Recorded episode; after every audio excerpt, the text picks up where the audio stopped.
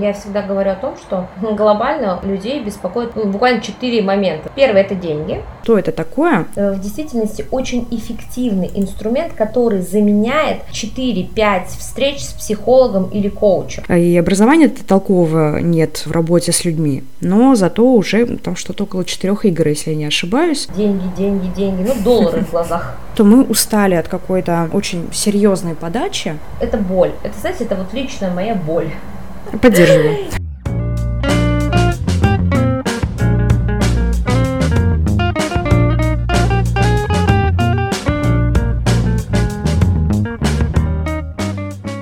Друзья, всех приветствую. На связи Диана Вольс и подкаст «Твой друг человек-психолог». Сегодня у нас интересный гость Анастасия Решетникова. Это основатель школы игропрактики, бизнес-тренер, коуч и игротехник. Анастасия, здравствуйте. Да, Диана, я рада вас приветствовать и всех слушателей данного подкаста.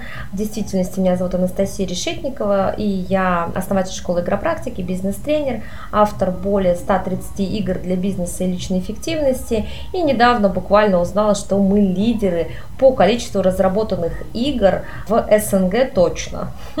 Классно. Анастасия, ну так как вы занимаетесь, да, игропрактиками, трансформационными играми, собственно, как раз об этом мы с вами будем сегодня говорить, не могу в первую очередь не задать вопрос о том, что это такое, как это можно описать кратко и не кратко тоже. Да, кратко, я, когда меня спрашивают, расскажите кратко, что такое трансформационные игры, я в этот момент всегда теряюсь и думаю, а как это сделать кратко.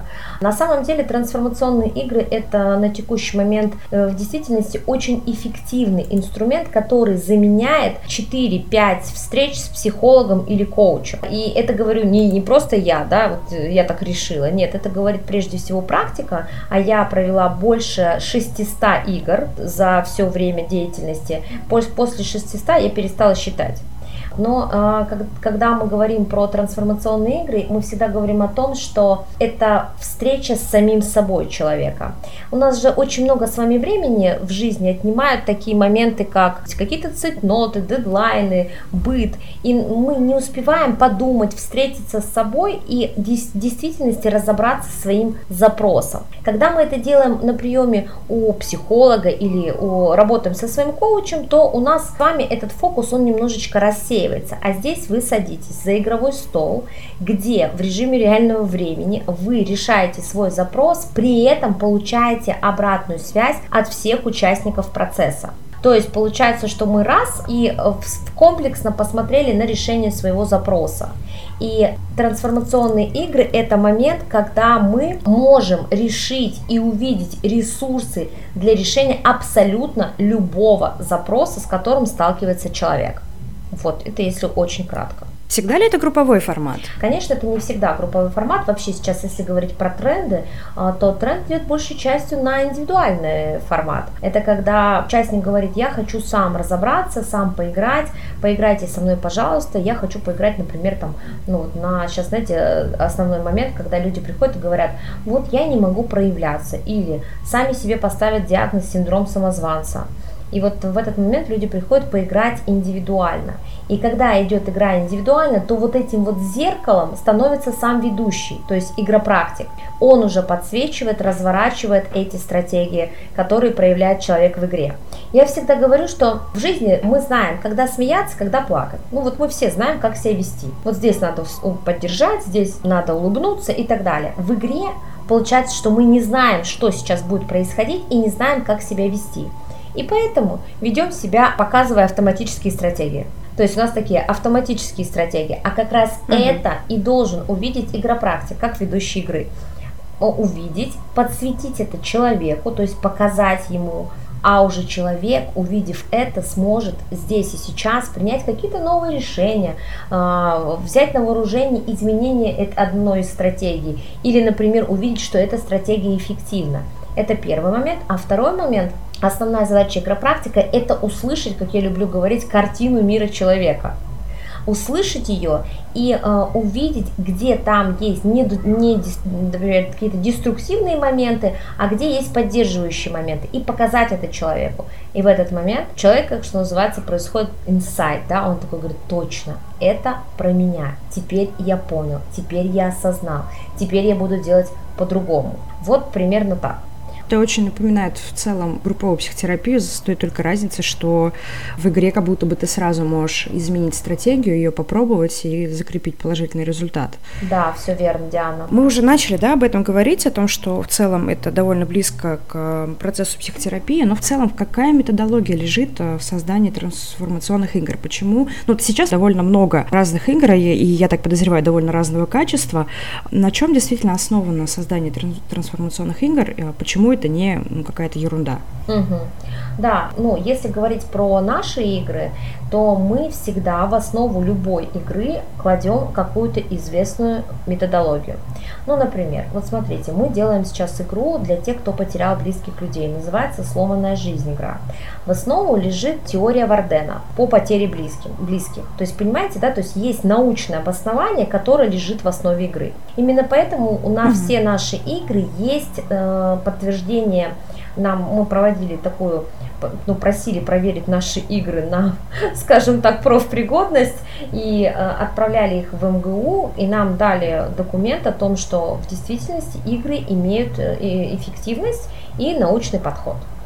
У нас есть такие бумаги, э, потому что мы в основу игры всегда кладем что-то очень конкретное, известное. На первый взгляд в игре это не очевидно, ну, то есть сразу ну, человек не может понять, что там лежит. Но всегда в основе лежит какая-то технология, методология э, или теория, э, которая подтверждена научным сообществом. Это здорово, потому что ну, мне прям всплывает пример, я хотела его чуть позднее привести, а, о том, что ну, в контексте, как создавать игры, да, и кто может их проводить. Ну, просто мне вспоминается пример а, одного из моего знакомого, у которого и образования толкового нет в работе с людьми, но зато уже там что-то около четырех игр, если я не ошибаюсь, угу. которые он проводит. И это ну, довольно настораживающе. Да? Мне не хочется звучать осуждающе, но когда мы говорим о работе с людьми, а тем более о работе с психикой, это ну, немного страшно, когда угу. создаются игры, непонятно, на чем они основаны, да, и уж тем более непонятно, доказана ли как-то их результативность и безопасность. Но здесь такой момент, что сейчас такая тенденция, знаете, я это называю таким образом. То есть, э, условно, э, какой-то помогающий специалист утром проснулся и решил, что он сейчас сделает игру. Он просто элементарно э, на листочке рисует поле, а потом делает дизайн этого поля, берет три колоды карточек, это метафорические карты, вопросы и убеждения. И говорит, все, у меня очень крутая игра. И выходит mm-hmm. в рынок. И в действительности так было долгое время. Сейчас рынок уже понял, что оказывается игра игре рознь, и люди ну, уже более избирательно начали относиться к игровым решениям. Соответственно, я против такого вот подхода, потому что мы обучаем людей, как создавать игры.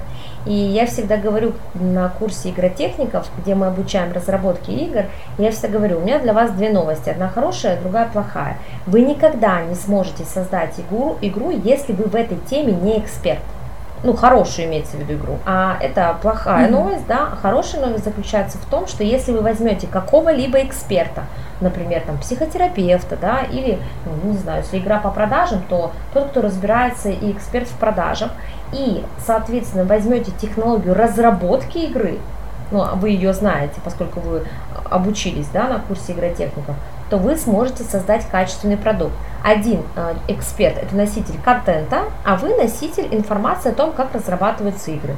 Вот тогда угу. создается качественный продукт. Угу.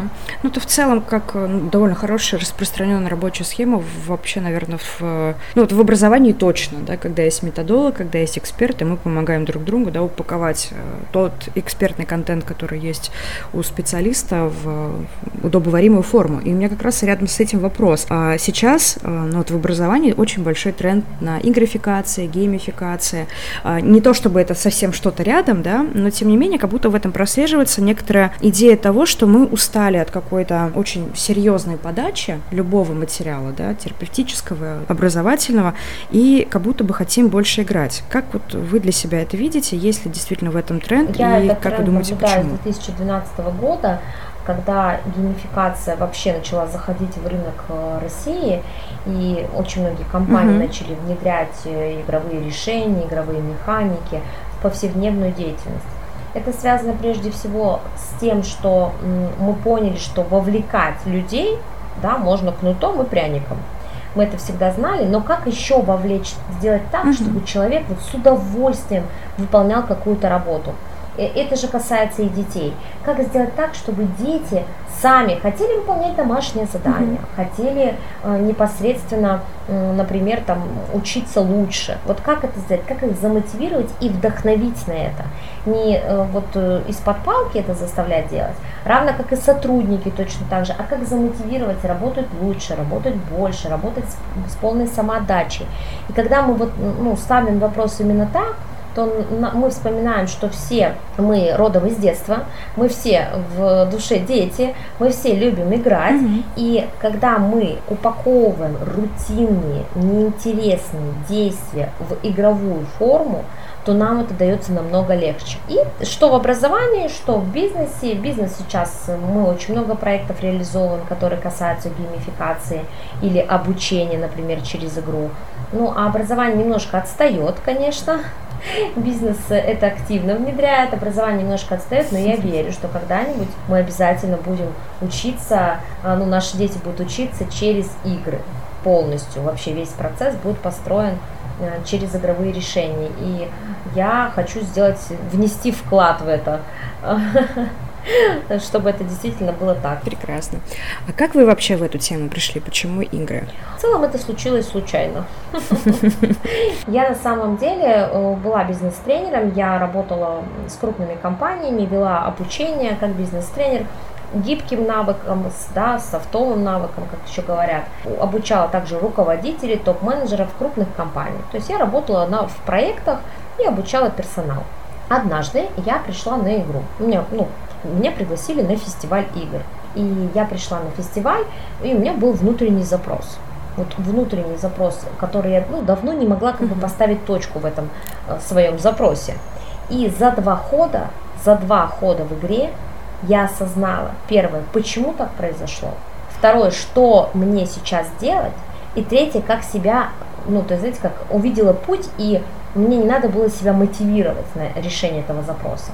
Я когда встала с игры, я поняла, боже, неужели я за два часа игрового времени решила вопрос, который не могла решить два года, понимаете? И вот это колоссальный инсайт, который у меня случился, он как mm-hmm. раз про что? Он про то, что, а что так можно было, да, вот, вот про это. И я начала очень сильно углубляться в эту тему, и я начала, конечно, в тот момент не было вообще курсов, которые бы обучали на игропрактиков, вообще этого не было. И тогда я пошла учиться на разработчика игр, на игротехника. И когда я вдохновленная, окрыленная идеей, я еще будучи бизнес-тренером думала, как классно это внедрять в компании. Да сейчас я покорю мир, и я пошла учиться этой теме. Ну и, безусловно, я вышла с тренинга и не, не смогла создать игру мы с коллегами, ну, никто не смог создать игру. Угу. Я в этот момент не отчаялась и пошла дальше. Я училась потом и у ребят с Екатеринбурга, и в Казанской школе э, игропрактиков, и, у других наших мастодонтов, кто в этой теме уже давным-давно. Я прошла почти все школы в России, которые на тот момент были, и разработала свою технологию, как разрабатывать игры вот масло масляное, ну так и есть. Потому что я поняла, mm-hmm. почему мне не получалось, что мне не хватало. И я начала разрабатывать игры. Просто начала их разрабатывать. И мне настолько это нравилось, мне это очень сильно вдохновляло. А потом уже, когда начала вести эти игры, и я начала с бизнес вообще решений, потому что я все-таки была бизнес-тренером. И когда в бизнесе я начала применять вот эти игры, игровые решения, то, конечно, я стала более востребованным специалистом. Дальше я начала проводить игры трансформационные. Я очень долго искала свою игру, э, чтобы показать э, на курсе игротехников, как надо разрабатывать игры. Вот смотрите, я поиграла в 200 игр трансформационных и поняла, что мне ничего не нравится. Именно потому, что не было методологии в основе. И тогда я в течение 9 месяцев создавала свою трансформационную игру, основанную на технологии вот, и... Чему она была посвящена? Она посвящена именно работе с мышлением, с картиной мира и с убеждениями. И это тренажер который просто вот когда вы играете, вы понимаете все ваши ограничения в э, мыслях, да, а вот там заложена формула, что все действия у нас мы делаем из убеждений, а все результаты от наших действий. Соответственно, есть прямая корреляция этому. И я эту цепочку просто не показываю, человек играет, и он ее осознает. Ну и, соответственно, он уже может взять за основу и изменить свое мышление в рамках этой игры. И то дается технология, как это сделать, каким образом это сделать. И это тоже такой, знаете, отчасти вроде бы это закон диалектики, но я его немножко модернизировала, немножко упростила для людей. И так вот началась, начался мой путь.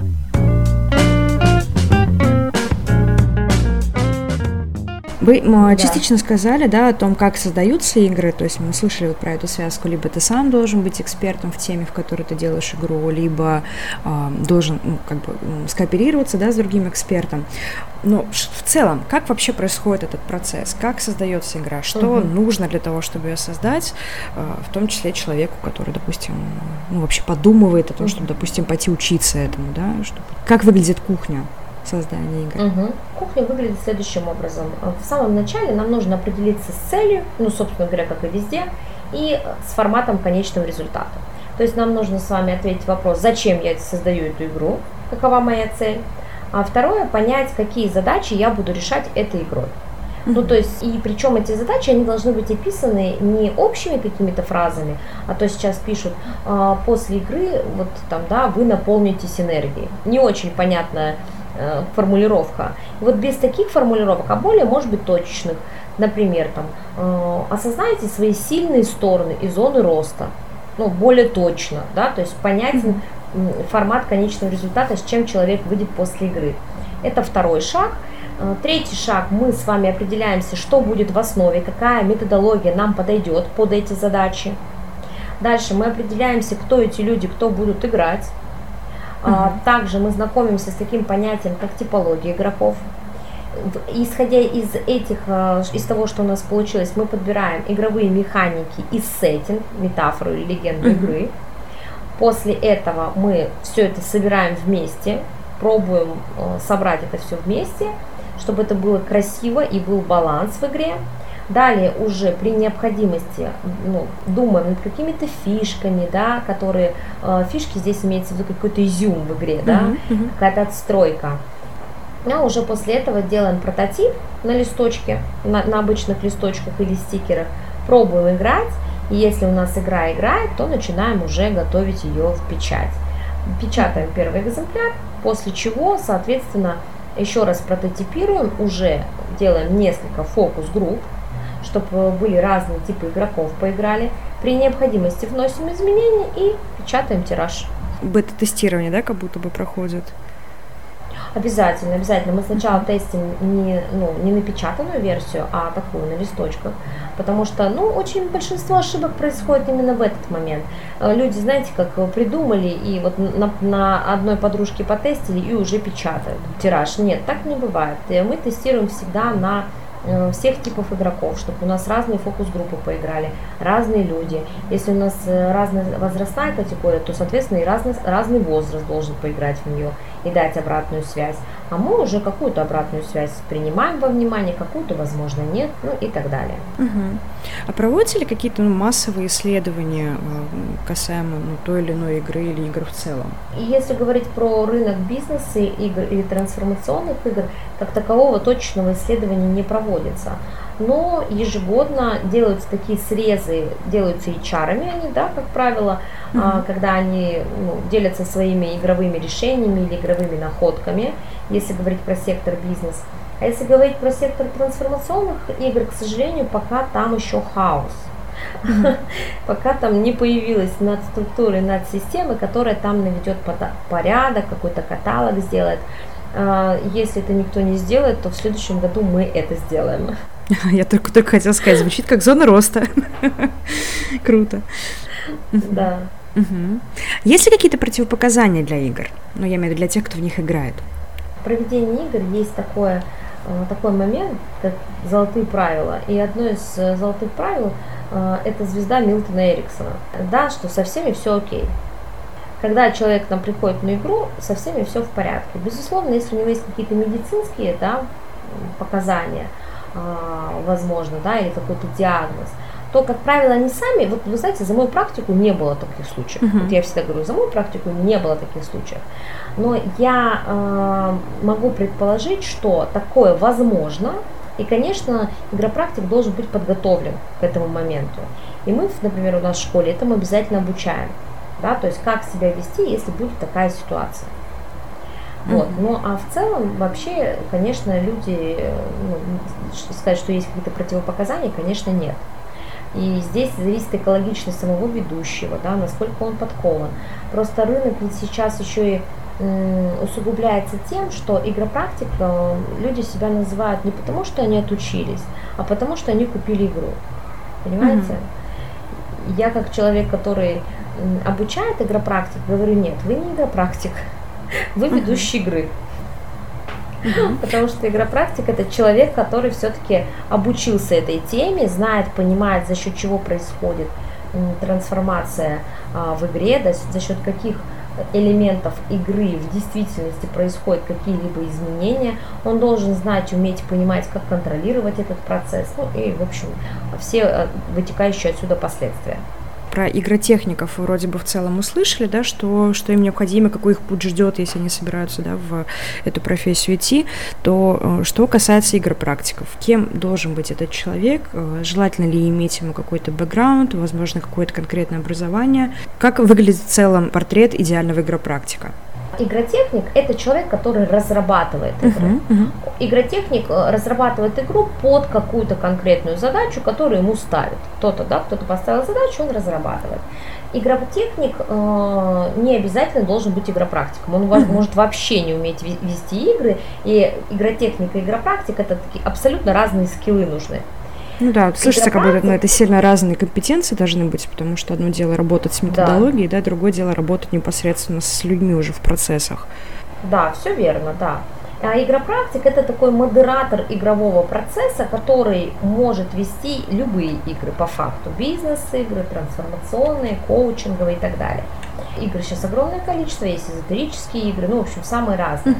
И игропрактик, ну, если говорить про портрет, то я выделяю семь таких очень важных критериев. Это первое, это он должен любить людей, прям глобально Мгм. любить людей. Второе, он должен быть готовым, ну, вкладываться в этих людей, да, то быть вкладом в других людей, вот так. Мгм. То есть вот была готовность, потому что сейчас э, большая зацикленность у людей, да, на деньги, и у меня складывается ощущение, что больше, очень много людей, особенно игропрактиков, они такие, деньги, деньги, деньги, ну, доллары в глазах как будто бы за этим всем теряется человек. Поэтому я всегда говорю о том, что вы должны быть вкладом другого человека, и вы должны быть готовы к этому. То есть вне зависимости, какая там ситуация с деньгами, а то ведь, знаете как, пол игры поиграли, я вот играла в такую игру, мне девушка говорит на демо, все, Мгм. два хода сделали, говорит, все, спасибо, это демо, закончили. Я думаю, нормально.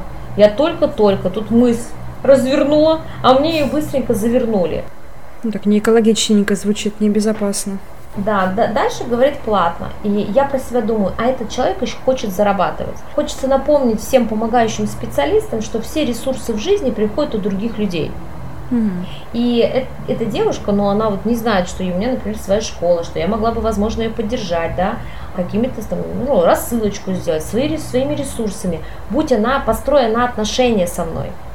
В- И понятно, скорее всего, если бы она знала, она, возможно, бы вела себя по-другому, но это уже тогда вообще нечестно, да? Ну да, То согласна. есть у нас есть в школе такое правило, называется «быть в правде». И мы, я одинаково отношусь, э, неважно, у меня владелец заводов, морей, пароходов или у меня просто, да, а, пенсионер, ну, к примеру. Я ровно одинаково работаю с каждым из них. Без вот этой вот позиции сверху или позиции снизу, я в ровной позиции нахожусь.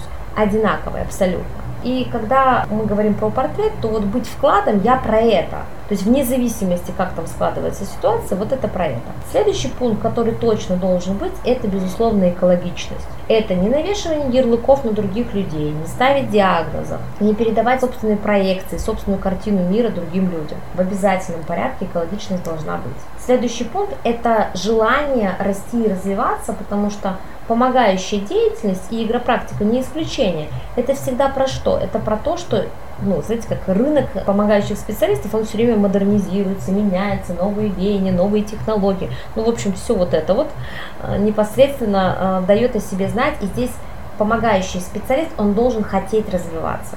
Угу. Дальше а, отсюда вытекает пункт, что коммуникация с людьми должна быть тоже на высоком уровне. Потому что если человек ну, не любит говорить, да, или не, не умеет взаимодействовать, то, конечно, ему крайне сложно развиваться в этой профессии.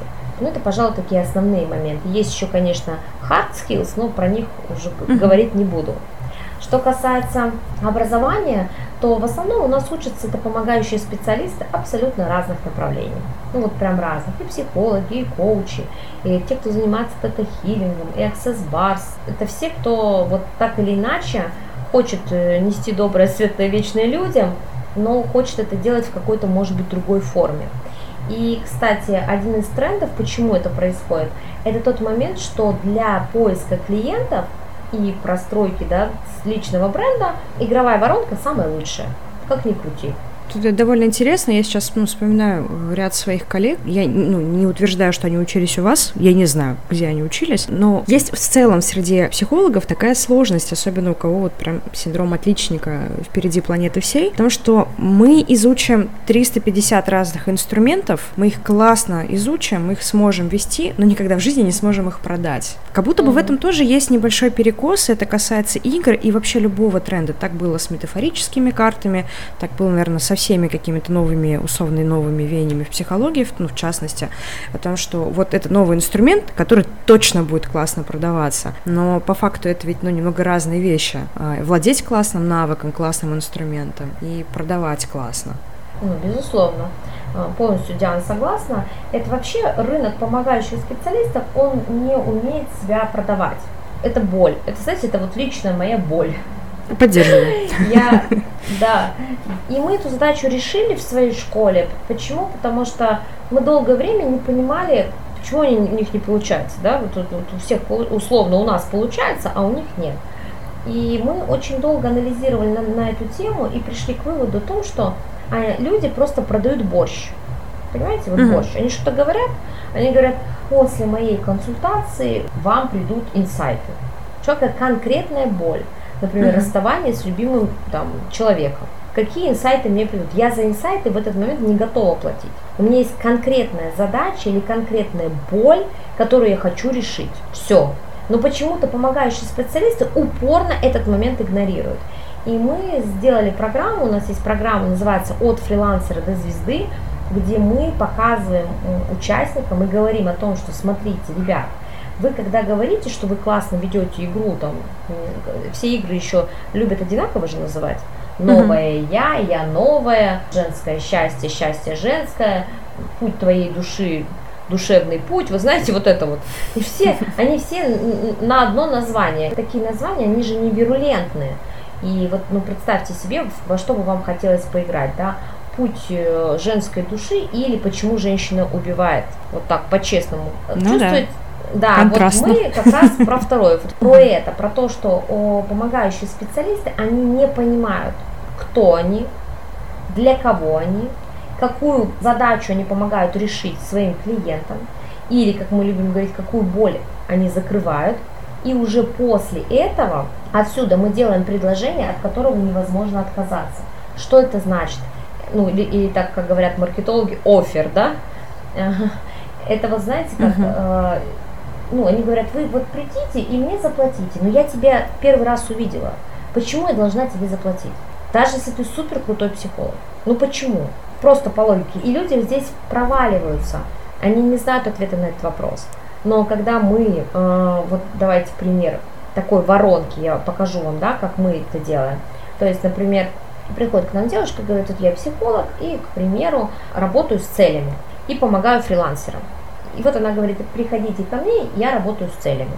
Я с целями, мне, мне нету цели, может быть, понимаете, вот нет целей. Или мне все цели достигнуты, или я вообще не понимаю, что ты там делаешь. Вот. А когда мы простраиваем воронку, мы говорим о том, что первое касание у нас может быть либо бесплатным, либо условно платным. Ну, то есть за небольшую денежку какую-то. Например, тысячу рублей. И тогда мы понимаем, ага, а возьму-ка я женщин, фрилансеров, конкретную целевую аудиторию, у них вот такие-такие боли, и я простраиваю вот такую-такую воронку. И, например, то, что, как у нас, какой у нас может быть вариант? У нас вариант может быть следующий. За один час я, соответственно, покажу, как тебе понять, как достичь цель легко. Или почему твоя цель не достигается угу. за один час и за тысячу рублей. Почему твоя цель не достигается? Ты сам это прекрасно увидишь. И человек в этот момент думает, ну что такое тысяча рублей, это, да, вроде не сложно. А вот действительно, почему моя цель не достигается? А если у человека нет цели, мы можем сказать, спросить, слушай, а у тебя есть цель, мечта или желание? И человек говорит, ну, желание есть. Желания нет, мечта есть, угу. да, то есть, а цели может не быть. И тогда мы выстраиваем ему следующее предложение. За один час я покажу, как тебе легко простроить путь к своей мечте, например. Ну, тысяча час, да, не четыре часа игры, которую мы продаем, не серию угу. консультаций, не серию коучинговых сессий, а конкретный момент. Соответственно, а, дальше, после того, как мы сделали вот, вот это вот предложение, офер, у нас получается следующее, что человек, первое, нам уже доверяет, он уже каким-то образом к нам проникся и уже даже сделал какую-то небольшую, пусть небольшую, но оплату, и следующий продукт ему продать намного же проще, так ведь? Да, согласна. Но мы как раз уже про него многое знаем, исходя из этой маленькой игры. У нас есть такая прекрасная игра «Прицелься». А, это бестселлер продаж. Она разработана, кстати, по модели Grow. Это всемирно известная коучинговая модель. Это, ну, то есть, как это к вопросу о методологии мы с вами в самом начале говорили. Вот. И она очень простая, очень понятная, и после нее человек в действительности выходит с пониманием, а почему до сих пор его мечта, цель или желание не реализовались. Но после этого мы, когда услышали, что человек говорит, а, например, мы услышали, что он не достигает цели, потому что у него, ему мешают страхи или сомнения. И мы тогда говорим ему, слушай, за две там, мои психологические консультации, неважно сколько, можно не привязываться к цифрам, я помогу тебе разобраться с твоим страхом. Чувствуете разницу? Угу. Чем я просто в лоб говорю, у тебя же, наверное, страхи, давай-ка пойдем поработай со мной. Нет, я сначала должен осознать, я сначала должен прогреться, довериться эксперту, понять, что он действительно профессионал своего дела. Потом уже я легко покупаю вторую сессию, а дальше уже в зависимости от ситуации выстраиваются воронки. И мы вот такие игровые воронки, когда выстраиваем, абсолютно разные, на самые разные темы, под разные целевые аудитории, то в среднем помогающие специалисты приходят к доходу в 325 тысяч рублей в месяц. Неплохо. Да, да.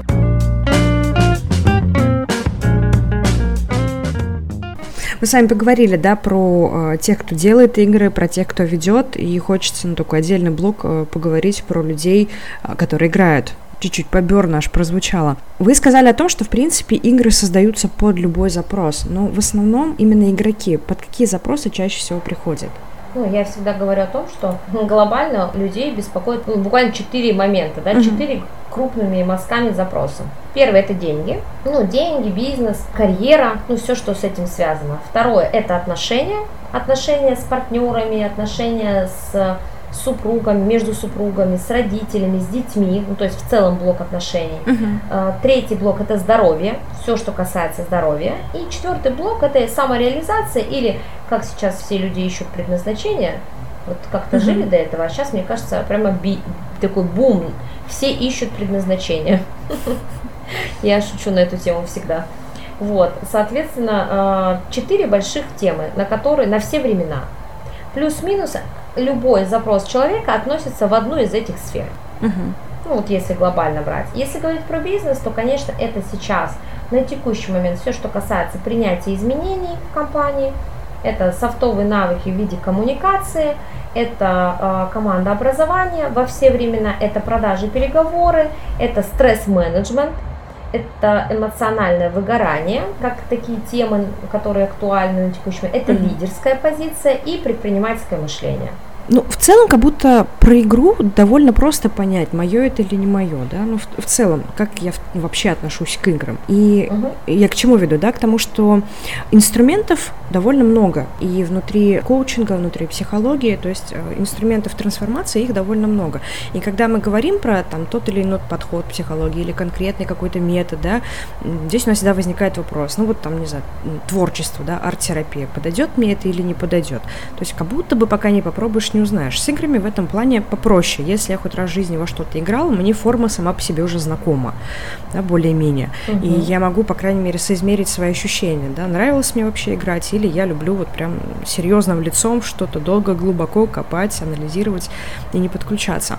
Но как в целом понять, нужно ли мне сейчас в игру или нужно подождать, или сперва, не знаю, в какой-то э, другой там способ э, самопознания и трансформации погрузиться. Как понять, нужно ли мне в игру? Ну, наверное, как понять, здесь хочется ответить очень просто, попробовать, а, потому что ну, в действительности сейчас игропрактика, она входит во все сферы. Если говорить про то, как выбрать, то, наверное, самое простое это сыграть сыграть у классного специалиста, найти в себе запрос, который давно не решался, не решается, как вот было в моей истории, и пойти э, с ним в игру. А как понять, что специалист хороший? То есть э, понятно, что там, мы можем провести какой-то researching, да, посмотреть, э, где учился. А, ну, многие этого не делают на самом деле. А, видят какое-то вкусное uh-huh. описание, да, там, за какую-то небольшую денежку или в какой-то вот как раз демо-вариант. Как понять, что специалист действительно хороший, что его игра придумана не вчера на коленке и под ней есть какая-то методология? Диан, я, наверное, отвечу так, что я всегда так отвечаю, что любого э, мастера, учителя, проводника выбирают в сердце. Если мы сидим и вычитываем регалии, то, скорее всего, ну, в большинстве случаев мы можем прям пролететь. Да, то есть даже с регалиями люди, собственно говоря, могут ну, некачественно провести или не откликнуться нам. Если выбирать по деньгам, то это то же самое хоть дороже, хоть дешевле, иногда может быть дешевле, но намного лучше, а дороже намного хуже. Поэтому выбирайте сердцем. Вот, знаете, как откликается вам эта история или нет? Я всегда говорю, ну, не надо идти учиться к нам. Вы идите учиться к нам, если вам близко то, что я говорю. Вот если вам откликается, вы чувствуете вот этот отклик, говорите, о, а мне интересно, да, а мне нравится, что говорит спикер, ну и так далее. И тогда вы не ошибетесь никогда. Вот точно так же с играми. То есть смотрите и чувствуйте, что транслирует человек, близко ли вам это. И если это вам близко, вам откликается, ну уже тогда смело идите. Здесь хочется немножко как-то углубиться, подискутировать, возможно. А, вот вы говорили, да, что сейчас у вас разрабатывается игра по работе с горем, по утрате угу. близких. А, предположим, что угу. кто-то где-то на этой планете, да, не имея опыта, как у вас, а, разрабатывает, ну, какую-то схожую игру, по крайней мере, со схожими целями. В целом, для работы с горем надо иметь большую экспертность в этой области. Не все психологи бывают угу. обученные, да, опытные, не, не всегда могут угу. контейнировать эту тему, да, и помочь клиенту, да, самому не лопнув при этом. И тут кто-то не сильно обученный, но при этом с очень хорошо подвешенным письменным и устным языком успешно продает эту игру. Но на самой игре происходит ситуация, где он не в состоянии помочь клиенту, например, да. То есть, условно, он его открывает, э, все раны э, бередит, а закрыть угу. его не может. И это довольно как будто бы опасненькая ситуация. Я понимаю, что, опять же, можно угу. на любого специалиста нарваться, да, э, с этими вопросами, но когда мы говорим о выборе психолога, мы тоже говорим о том, что все равно человек должен так или иначе как-то вам откликаться. Да? Но все равно не лишним будет проверить образование и ну, какой-то, какую-то сам презентацию хотя бы, да, какой-то опыт. Как будто это все-таки важно. Безусловно. Я не, не могу сказать, что образование это не важно или опыт это не важен. Я хочу сказать лишь про то, что э, обращайте внимание э, ну, не столько на э, регалии и корочки, Uh-huh. и цену, сколько на ваш внутренний отклик. Но ни в коем случае не исключаю, что э, было бы здорово, если у него образование. Но я могу здесь всегда парировать, потому что этот спор, он, да, как вы правильно сказали, что может быть вот специалист, приходит специалист вот, с 17-летним mm-hmm. опытом, а, с многочисленными корочками, и ну и несет такую дичь, что думаешь, господи, прости, отобрать диплом в срочном порядке завтра. И, э, ну, и вот понимаете, и, то есть это как попадешь, с одной стороны, это но да. как попадешь, это, я всегда говорю, случайности не случайны, есть такое золотое правило у нас в школе. И, ну, то есть ты не просто так попадаешь на, на, на эту игру. И даже э, просто поговорить с психологом в коридоре, ты можешь разбередить себе раны, угу. и потом которые пойдешь еще где-то очень долго зализывать. Поэтому, как и любой помогающей профессии, игропрактик сам по себе, ну то есть если это он у нас покупает игру, то, как правило, он у нас учился. А мы э, это хорошо очень даем. Да? То есть если мы даем какую-то игру, то э, продаем какую-то игру, то мы подразумеваем, что э, этот человек учился у нас, а если он у нас не учился, то мы об этом говорим ему, да, об этих рисках и, собственно говоря, говорим ему о том, что тебе нужно получить такое дополнительное образование. Например, обучающий тренер по этой игре клинический психолог, то есть э, с опытом, с э, последними сертификатами, который будет обучать этой игре. И, соответственно, мы тут же тоже понимаем и калибруем, что у нас какая-то Маша да, э, с какого-то города хочет приобрести эту игру. Конечно, в рамках рынка мы ей дадим возможность ее приобрести, но, но э, этой Маше дадут базовые вещи, скажут, что делать в таких, таких, таких ситуациях, и еще плюсом ко всему порекомендуют, что необходимо получить такое-то, такое-то дополнительное образование. То есть у нас это выстроено вот так. Если говорить про какие-то такие, ну, действительно важные темы, как горевание, здесь я с вами согласна. Но большинство, э, большинство игр, они, конечно, я всегда говорю, что у нас такой серьезный внутренний бюрократ сидит, который э, не пропустит какие-либо травмы в игре, если вас не будут бить. Если вот вас не бьют, да, это очень редкая история, когда вот, ну, и сколько у меня большой опыт, и опыт э, наших выпускников показывает о том, что в действительности травму нанести правда очень сложно в игре правда. Почему? Потому что у нас, например, это все регламентируется так называемыми золотыми правилами игропрактика. И они все направлены как раз на экологичность и на то, чтобы ничего там не разбередить.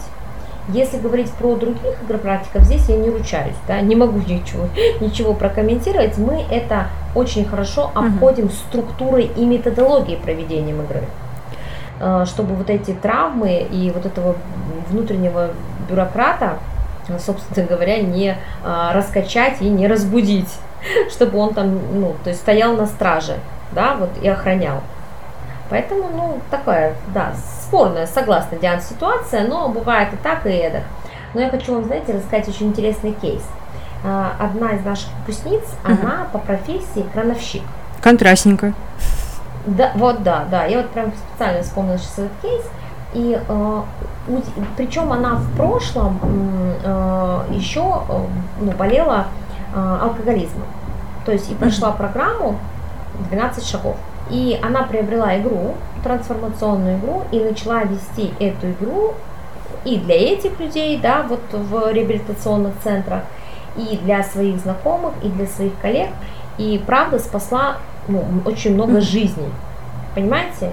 не будучи абсолютно человеком, с образованием психолога, понимаете? Не, я, я на самом деле тоже не постулирую, что с людьми могут работать только психологи, да, если мы говорим про ну, такие программы, а, как правило, ну, а, после прохождения 12 шагов ты так или иначе сам становишься спонсором, и когда ты сам это прошел, ты знаешь, как это изнутри, знаешь, что такое а, осуждение, и знаешь, что такое экологичность, поэтому здесь в целом, опять же, конечно, допускаю всякое может быть, да, а, нарциссизмом а, в кавычках страдают многие люди, да, которые могут свои какие-то паттерны, mm-hmm. не паттерны, а какие-то свои потребности закрывать через других, но тем не менее, э, как бы я понимаю, что э, вполне себе есть люди без образования психолога, там, педагога, социолога или еще кого-то рядом, э, которые действительно могут оказывать качественную помощь, просто не выставляя это на уровень, э, что я оказываю тебе психологическую помощь. То есть это как бы все равно немножко разные процессы, mm-hmm. но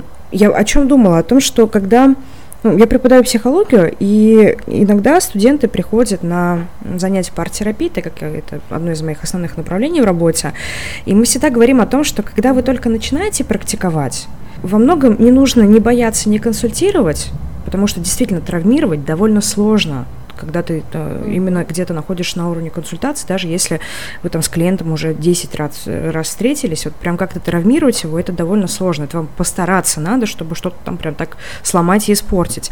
И в арт-терапии то же самое, что мы всегда начинаем с каких-то простых, базовых, ресурсных техник, которые, ну, в худшем случае не сработают, если даже вот что-то где-то не проявите mm-hmm. профессионализм. Но всегда важно помнить, что прежде чем идти до каких-то действительно глубоких и вот как раз таких условно рисковых техник, вы все равно еще будете сколько-то, ну, какое-то время набивать руку. И как будто бы я так слышу, что и в игропрактике может э, действовать, ну, условное такое э, правило о том, что, ну, э, вряд ли кто-то в здравом уме возьмет какую-то суперсложную тему, купит игру и при этом никогда раньше вообще не имел контакта с играми. Вряд ли кому-то это сильно в голову придет.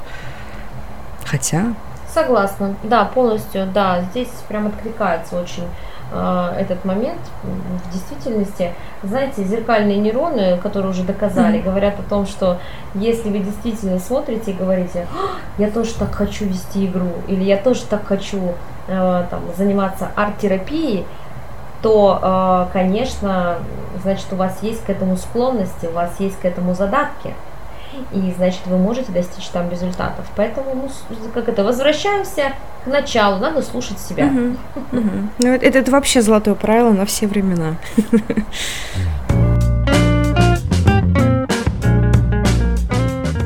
Давайте попробуем как-то сделать, наверное, итог. Мы с вами затронули, ну, так условно, три направления, да, направление игротехники, тех, кто хочет и пишет игры, игропрактиков, те, кто ведет игры, и непосредственно играющих. Давайте сформулируем каких-то пять причин, почему в игры нужно играть, в чем профит, в чем польза, а, пять причин, почему а, можно научиться их а, писать, и пять причин, почему стоит их вести. Какой классный вопрос вы мне задали. Итак, пять причин, почему стоит идти в разработку игр. Давайте начнем с этого. Ну, первое, а, это усиление личного бренда, потому что раньше для того, чтобы усилить свой личный бренд, необходимо было написать книгу, то сейчас нужно создать игру. Второе – это отстройка от конкурентов. Точно, да, когда ты просто психолог или когда ты психолог с авторской игрой, э, ты отстраиваешься от конкурентов в какой-то конкретной теме и, так знаете, заужаешь, заужается специализация. Угу. Третья причина, по которой стоит идти разрабатывать собственную игру, это дополнительный доход. Ну, очень важный, на мой взгляд, критерий в современном угу. мире. Вы можете обучать своей игре, продавать свою игру, ну, проводить свою игру. То есть у вас дополнительный продукт, а дополнительный продукт – это дополнительный доход. Четвертая причина, по которой стоит идти создавать игру, э, это когда мы понимаем, что игровая воронка, как я уже говорила, самая лучшая – вам легче продавать свои услуги. Это облегчает продажу. Но и пятое, это очень увлекательное занятие, и оно затягивает. А, вы будете, знаете, как когда сидите первую игру, такой ребенок, которого хочется, он самый классный, он самый лучший, э, критика не воспринимается никакая, да, обратная связь только позитивная и вы потом начинаете уже создавать все больше и больше игр. Поэтому вот пять причин, почему стоит идти в разработку. А теперь пять причин, почему стоит становиться игропрактиком. Давайте так сформулируем.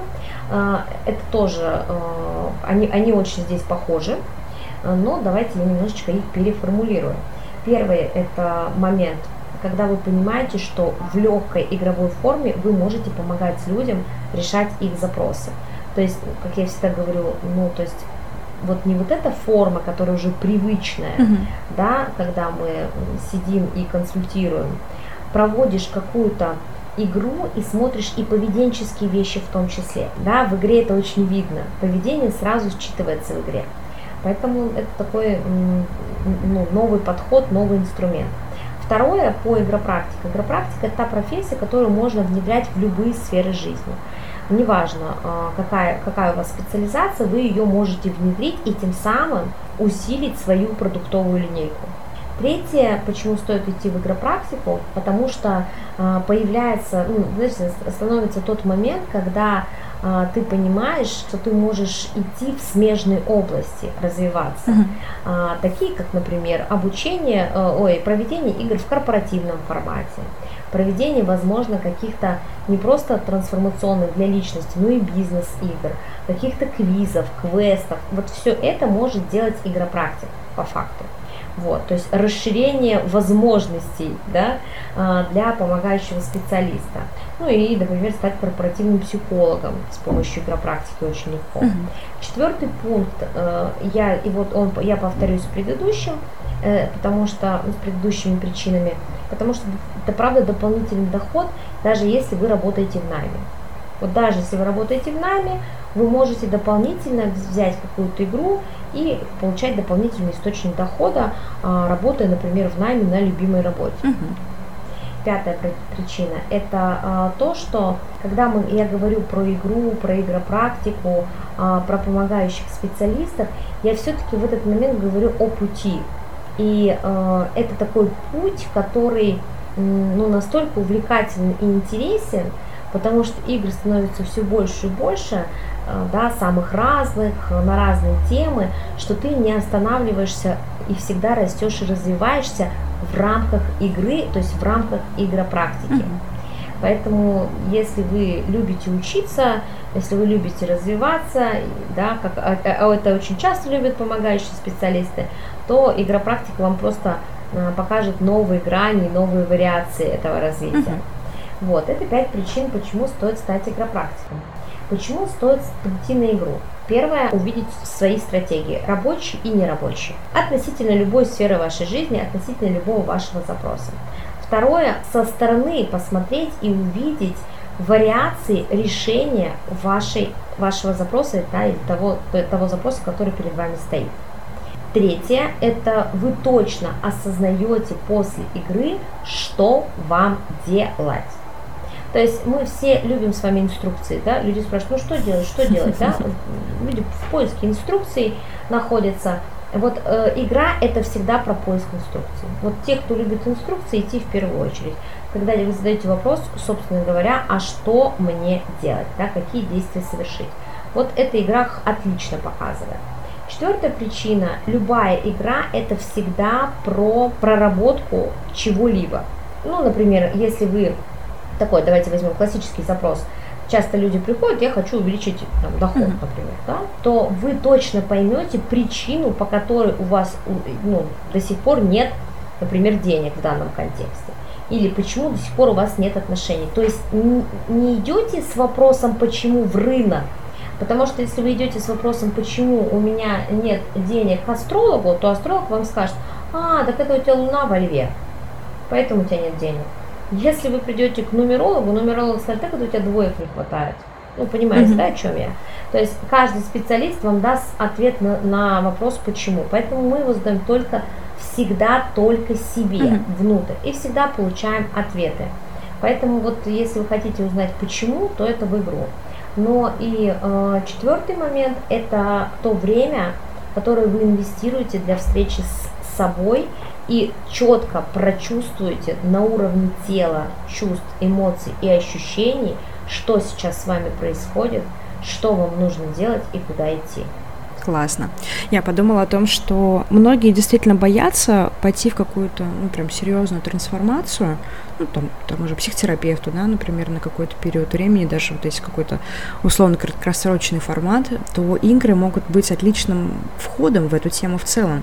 Если я не знаю, как мне говорить с собой, как задавать себе вопросы, да, то есть у меня не очень развит навык рефлексии, я не очень понимаю, как мне себе помочь, но при этом, допустим, опасаюсь, да, идти сразу в какую-то там долгую глубинную работу, то игры вполне себе могут быть отличным входом для того, чтобы с собой действительно вот просто сесть на несколько часов, не, не отвлекаясь, с собой встретиться, о чем-то подумать, что-то проработать. Да, да, все верно. Это именно так и есть. И я тоже так это чувствую, потому что и показывает, как показывает практика, что в основном люди идут, конечно, на а, вот такие моменты. То есть, э, а что это такое? А, тут, тут просто игра, ну ладно, я пойду, я откроюсь, я поиграю.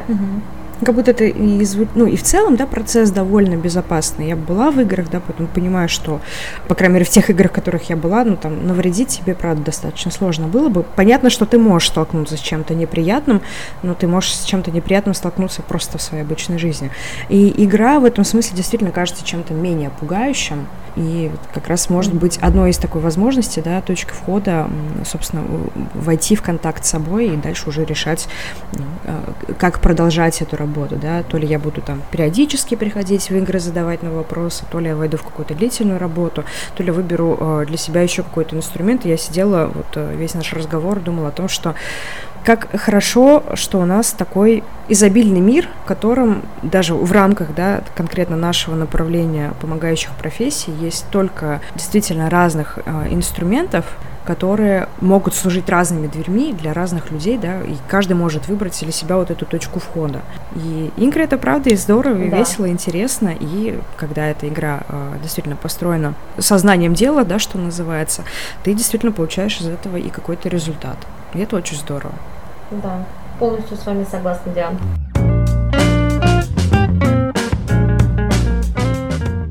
Анастасия, будем на этом с вами прощаться. Большое-большое вам спасибо за нашу с вами встречу. Все важные ссылки вы обязательно найдете и в описании к этому подкасту, и в моем телеграм-канале «Твой друг человек-психолог».